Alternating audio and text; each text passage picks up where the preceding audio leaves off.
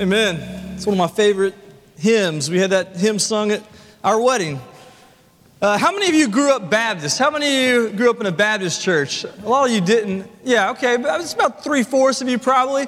I'm kind of like Paul, when Paul said that he had the most Jewish bona fides, right? He was like a Jew of Jews, he said.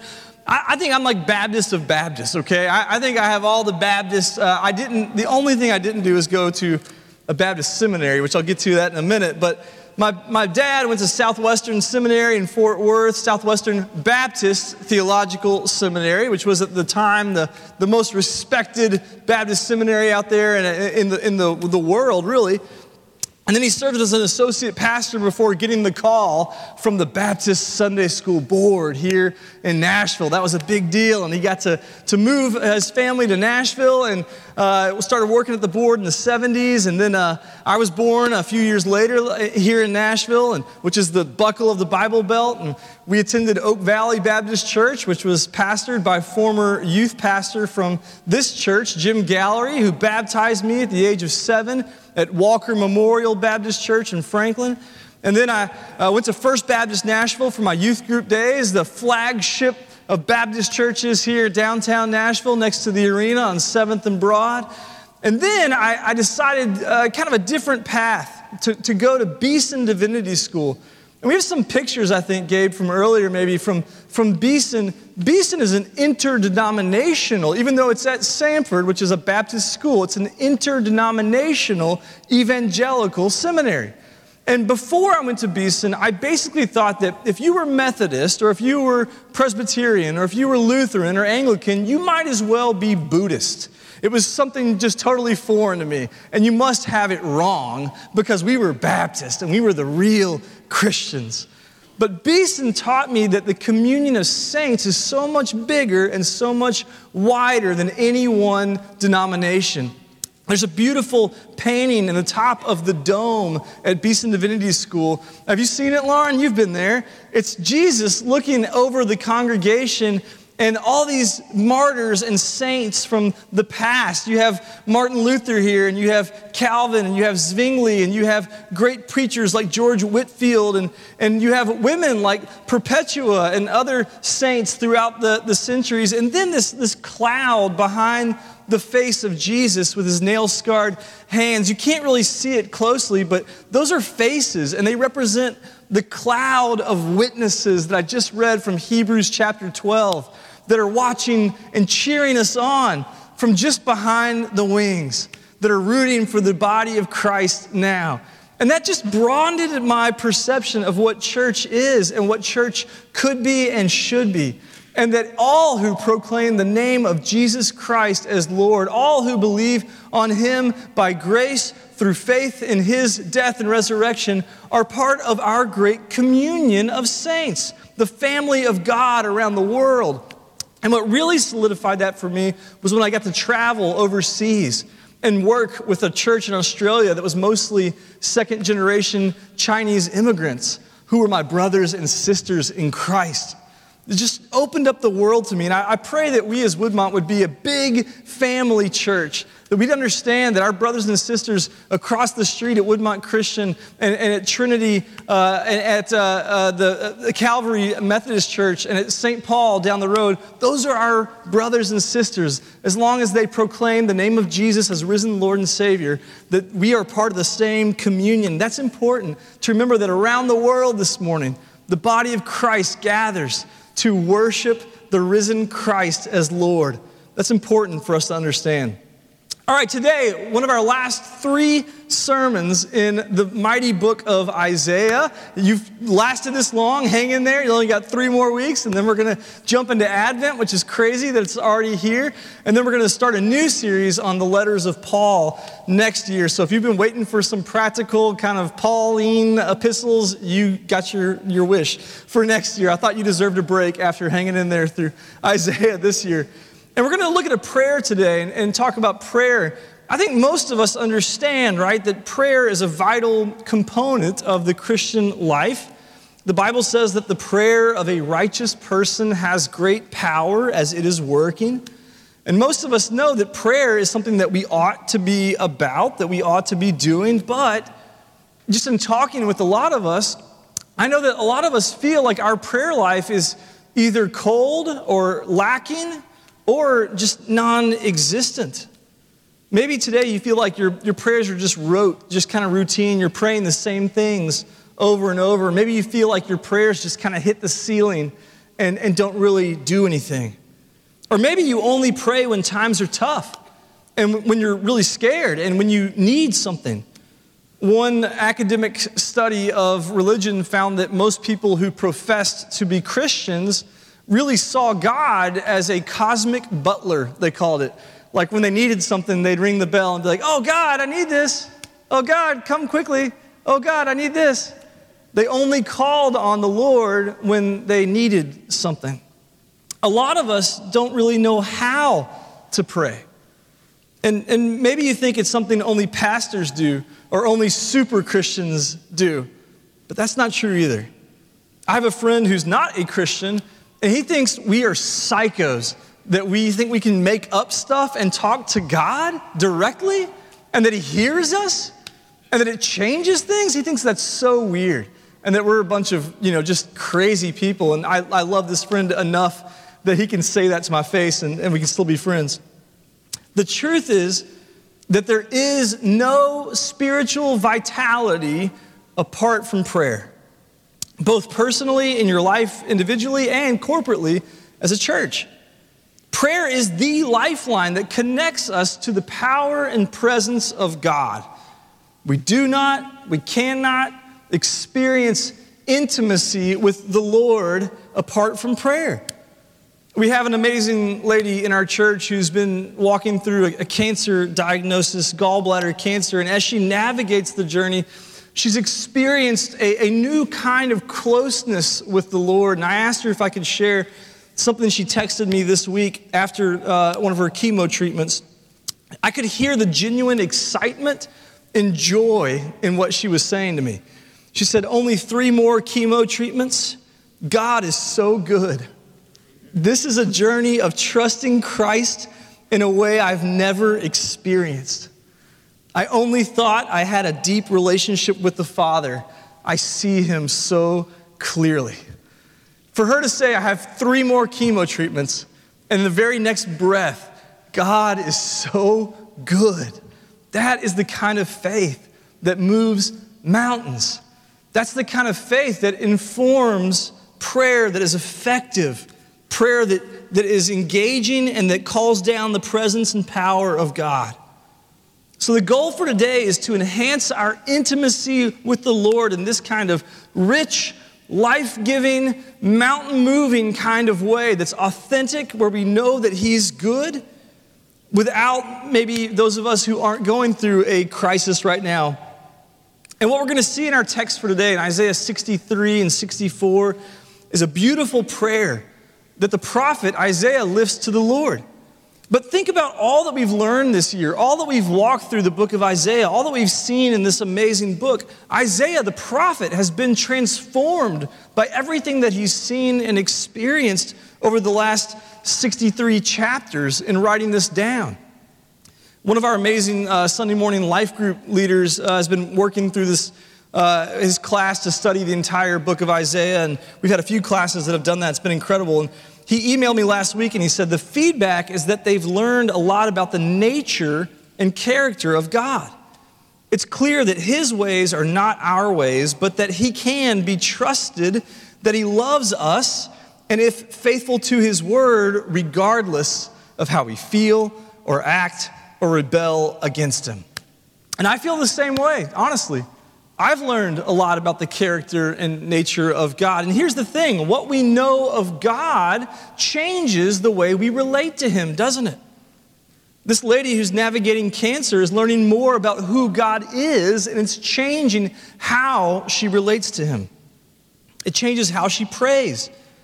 Today, what we're going to see is the power of informed prayer. How gaining insight into the realities of God and the realities of our own lives transforms our prayer life.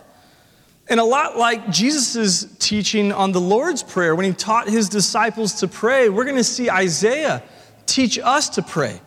He gives us a model prayer, a prayer that's informed by all that he's seen and learned throughout this writing process.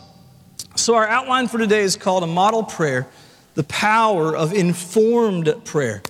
So let's dive in with the first section, Isaiah 63, verses 15 to 19. Hear now the word of the Lord.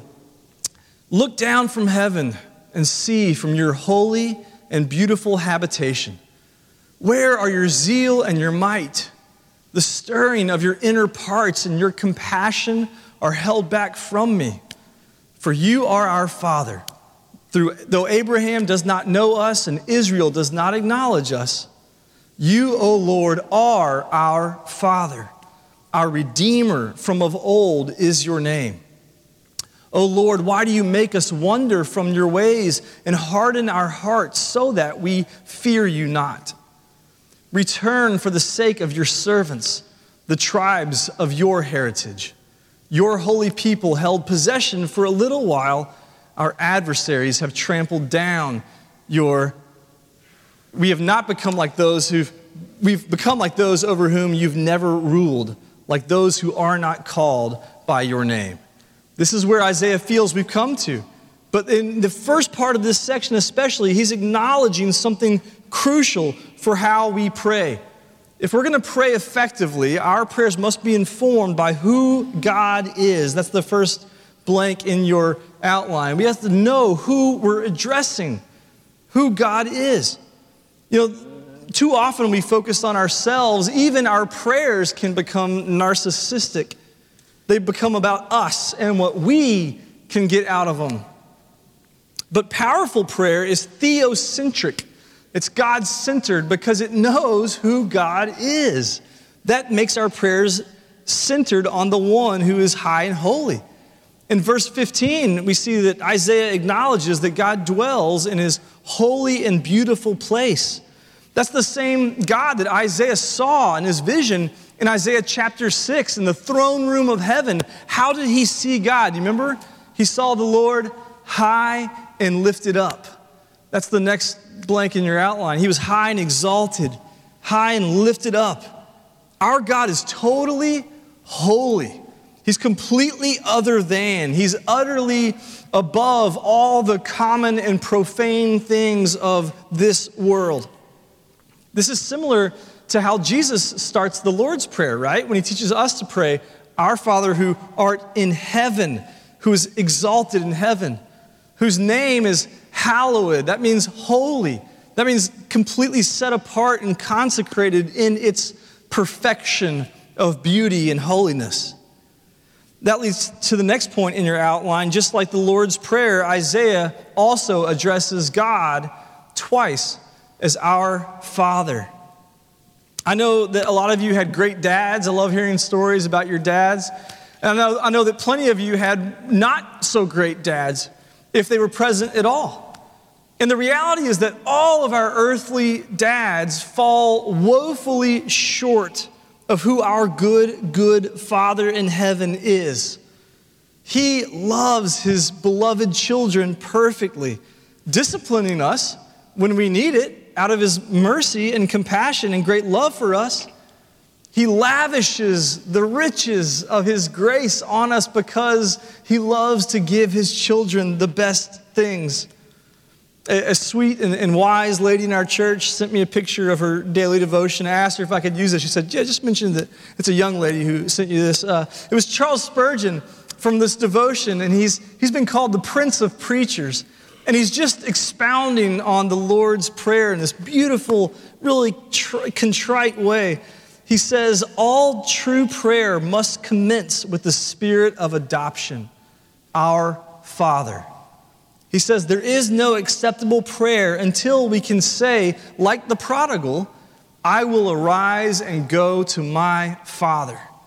I'm going to go to my dad. Then in verses 17 to 19, we see that God is sovereign over all, that he's in charge.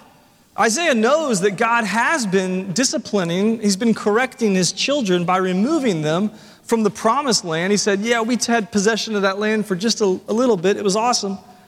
And more importantly, though, that God has removed them not only from the land, but from his presence. from his power, from his provision. Isaiah says, okay, I think it's been long enough now, God. He boldly says, it's time.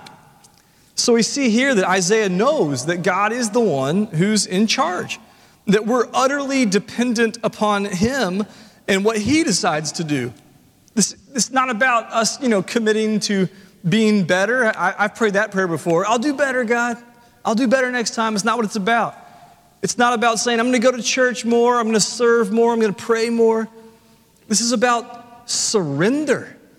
It's about the posture of our hearts that we say to God, you are Lord, I am not. We must realize that God is sovereign before we can effectively engage in prayer. And that brings us to the second part of the outline. After we understand more of who God is, we must also know more of what he's done, his mighty acts in the past. In the beginning of chapter 64, we see that Isaiah has learned a ton about all the amazing things that God has done and therefore can do again. Look at verses 1 to 5a. Oh, that you would rend the heavens and come down, that the mountains might quake at your presence. As when fire kindles brushwood and the fire causes water to boil, to make your name known to your adversaries, and that the nations might tremble at your presence. When you did awesome things that we did not look for, you came down. The mountains quaked at your presence. From of old, no one has heard or perceived by the ear. No eye has seen a God besides you, who acts for those who wait for him. You meet him who joyfully works righteousness, those who remember you in your ways. After we understand of who God is, we learn of what he's done. That leads us to pray, God, do it again. Ray Ortland, in his great commentary, he says the most important word in this whole passage is in verse 1, the first word, oh. Isaiah's passionately longing for God to do these things again. He's crying out from the depths of his soul, oh. He's broken down and desperate. He's saying, oh, that you would split the skies and come down. Oh, that the mountains would shake before your presence, your face upon them. Isaiah knows that God could do this at any moment because he's done it before. Isaiah knew the scriptures. He knew that in the time of Abraham, in the time of Moses, in the time of David, in the time of Deborah, that God showed up. That's the next point in your outline, that God's shown up in powerful ways, very effective ways. When fire falls, it makes things happen. Brushwood is kindled, water boils. Isaiah longs for something to happen. He's praying that God would come and change and transform people and all of creation by his presence, by dwelling among us. That's one of those bold revival prayers. God, we're asking to see something that we can't fathom. God, we long for you to do something like you've done before. I read about, different revivals, Azusa Street and John Wimber, and I say, God, do that in Nashville. Lord, may it be so in our lifetime. Remember, this whole section of Isaiah is really focused on God's renewal and revival of the world. Prayer is important because revival doesn't happen without prayer. Prayer is the necessary work that happens before God's transforming fire falls to do things that we can't even imagine. There's an old hymn that we used to sing at Oak Valley Baptist Church when I was growing up, and I hadn't thought of it in years, but one day old Calvin here comes walking through the doors on a Sunday morning with a grin on his face, and he's singing this song, we praise thee, O God, for the Son of thy love, for Jesus who died and is now gone above. Hallelujah, thine the glory, hallelujah, amen. You know the song? Hallelujah, thine the glory, That was great. Well done. I got to be the music leader for a while. I feel like Bill Sherman up here singing. Revive us again. The whole theme of that song is they recount something great that God has done, and then in the chorus, they say, do it again. Do it again, God. We praise thee, O God, for thy spirit of light, who has shown us our Savior and scattered our night. Hallelujah, thine the glory, revive us again. All glory and praise to the Lamb that was slain, who's borne all our sin and cleansed every stain. Hallelujah, thine the glory. Hallelujah, amen. Hallelujah, thine the glory, revive us again. Let's see it again, God. Let's do it again. And as Isaiah prays for God to show up again, and despite all the messianic prophecies that he himself had written down in his own book, he could never have imagined what God was going to do, how he was going to answer this prayer and show up by putting on flesh, by becoming like us in order to be the perfect spotless lamb and redeem us from our sins once and for all. Until then, we pray for revival because we know that one day he's coming back. With a billion angels swirling in behind him, he's going to come back and finish the work of redemption. So we pray for revival in our day, for God to show up in any way that he so chooses because we know it's going to change everything. Next, we need an honest look at who we are. Look at chapter 64, verses 5b through 7. Behold, God, you were angry, and we sinned. In our sins we have been a long time, and shall we be saved? We have all become like one who's unclean, and all our righteous deeds are like a polluted garment. We all fade like a leaf, and our iniquities, like the wind, take us away. There is no one who calls upon your name, who rouses himself to take hold of you. For you have hidden your face from us and have made us melt in the hand of our iniquities. Isaiah knows that apart from God and from his grace, we are drowning in our sins. We are drowning in our sins. That's the next point in your outline. We're in the same sinking boat of sin apart from God's grace. This is the forgive us our trespasses part of the prayer, isn't it? Isaiah acknowledges our sin. That's what we call repentance. Repentance is the first step in coming to God in the first place. The prodigal son didn't come to God until he was broken, until he realized that his wild living wasn't going to cut it, isn't what he was meant to do. And he says, then I will arise and go to my father.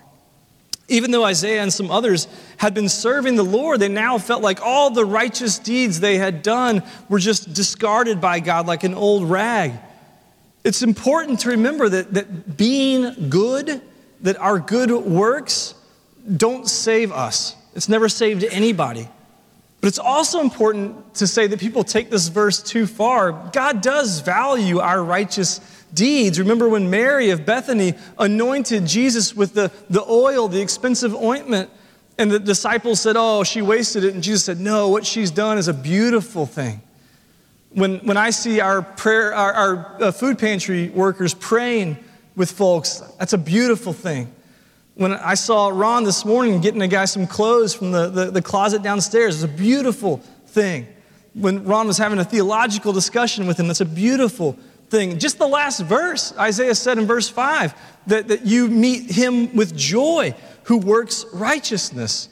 Our righteousness is great and beautiful. God uses it and works through it. But the point is that our righteous deeds don't add up to some kind of spiritual currency that we can use against God, that we can use to buy God's favor or buy God's grace. They don't make us right with God at all, although he is pleased with them. But ultimately, all of our righteous deeds are like a pile of dry leaves that go away.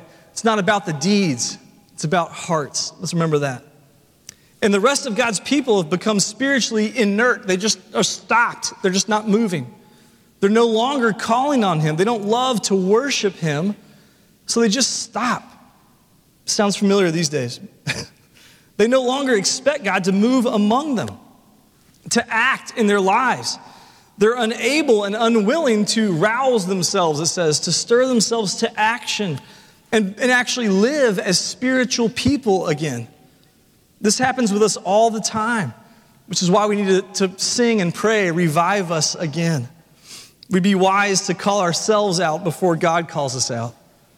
That leads to the last section. Once we know who God is and what he's done, and we know who we are and our propensity for sin, now an informed, effective prayer, this is the cool part, is where we know who God and his people are meant to be together. Who God and his people are meant to be when working together. Look at verses 8 through 12. But now, O Lord, you are our Father, we are the clay, and you are our potter. We are all the work of your hand. Be not so terribly angry, O Lord, and remember not iniquity forever. Behold, please look, we are all your people. Your holy cities have become a wilderness. Zion has become a wilderness. Jerusalem, a desolation. Our holy and beautiful house, where our fathers praised you, has been burned by fire, and all our pleasant places have become ruins. Will you restrain yourself at these things, O Lord? Will you keep silent and afflict us so terribly? What Isaiah is crying out for here is it's more than just God is good and we're bad. What Isaiah is praying here is in the knowledge that, yes, God takes us just as we are, as a good and loving father accepts his prodigal son back, but he doesn't leave us that way. He transforms us. He reshapes us into something beautiful and useful. You may remember, I hear people talk about it still, 4 years ago, almost 4 years ago to the day, I invited my buddy Alexi Smith to come and sit here on the stage and make some pottery while I was preaching from Jeremiah 18. I think we have a clip of it, Gabe. This is the vase that he just shaped out of a 5-pound block of clay. It was incredible to watch it take form, and Alexi, with his skillful hands, just formed this lump of clay. It was a rectangle to begin with into something beautiful and useful. It was a pretty cool experience, but I kept getting distracted watching him. I can't focus. Alexi is very talented as an artist, and I'm sure he appreciates it when someone purchases, one of his works to display in their home or in their office or something. But I bet he's even prouder when they serve a meal from it, or when they pour a glass out of something he's created, or when they are able to sip their coffee on a cold fall morning from it. Because he didn't put all that skill and effort into that piece just to be admired. The artist envisioned form and function. So it is with us. God transforms us, not so we can say to one another, boy, you sure are holy. Wow, you sure are being conformed to the image of Jesus. That's great, but it's more than that. He conforms us to the image of Jesus so that we can be effective in partnering with him in this world. Then in verse 9, we see another aspect of how God and his people relate to each other. He doesn't hold our sin against us. Isaiah prays that he wouldn't hold our iniquity, our sin against us. Psalm 130, verse 3 says, if you, Lord, kept a record of sins, who could stand? We'd all be in that sinking boat. But with you, there is forgiveness. We're going to experience the feast of forgiveness here at the altar in a minute as we receive the mercy and grace that's offered to us through the cross of Jesus Christ. Next, we see in verses 10 and 11 that God restores our worship. He redirects our focus where it belongs. Yes, the Babylonians had come in and burned the temple. They destroyed Jerusalem and the surrounding areas. The temple was desecrated. And Isaiah cries out, we used to have all these awesome places to worship you. We used to have whole cities devoted to you. We had a beautiful temple, but now it's all destroyed. But it was never about the temple. It was never about these cities. It was about hearts. The people had lost their first love. They'd become like the pagans around them, just chasing after comfort and wealth and leisure. No regard for the next life or for what God's doing in this life. So God, in his mercy, again, allowed this calamity to befall his people in order to turn their hearts back to him. He helps us, in the words of St. Augustine, rightly order our loves so that our values don't get all out of whack. He helps us to rightly order the things that we love so that our values aren't all out of whack. And finally, we have to embrace the reality that God is ultimately mysterious to us. God is ultimately mysterious to us. A lot of you guys and me sometimes aren't comfortable with this idea of mystery. We want things to be organized, we want them to be orderly, and to make sense. We don't like it when things don't make sense. Jude, my oldest, sometimes will say, that doesn't make any sense. I'm like, it doesn't matter if it makes sense to you or not, just do it. Isaiah doesn't get it. He says to God, where are you? He boldly cries out in verses 11 and 12, when are you going to come and put a stop to these atrocities? And then I'm sure that he recalls what God himself had told him back in chapter 55, Isaiah, my ways are not your ways. As far as the heavens are above the earth, so my ways are infinitely higher than your ways. Trust me. If we're going to be truly prayerful, truly spiritual people, we must embrace the fact that now we see through a mirror darkly, as Paul says in 1 Corinthians 13. But one day, like the saints who've gone before us, we will see clearly, face to face. So will you join me today in renewing your commitment to prayer, in renewing your commitment to experience the intimacy with the Lord that only comes through prayer? If God's Spirit is going to move here at Woodmont, if we're going to see brushwood start kindling with fire and water boiling, it's going to have to be through our prayer. If we're going to be effective in our mission to love God with all that we are, to love our neighbors as ourselves, and to make disciples of all nations, it's only going to be accomplished through prayer. Informed prayer that knows who God is, that knows what God's done and what he can do again, that knows who we are in our feeble human strength, that embraces the mystery of God and how we live and work together, all by his grace and for his glory. Let's pray. Lord God, we thank you that you have shown us how to pray, that we don't have to figure it out for ourselves or reinvent the wheel, but that you've given us models for our own prayer lives. God, I pray that we would pray big prayers, bold prayers, that we wouldn't hold back, that we'd pray like Isaiah prays, that when we are confused, that we'll cry out to you, that we'll pray with the same kind of passion and conviction that led Isaiah to say, oh, that you would rend the heavens and come down. God, that's the ache in our bones today, that you would come and be present with us in a way that brings renewal and revival and changes things.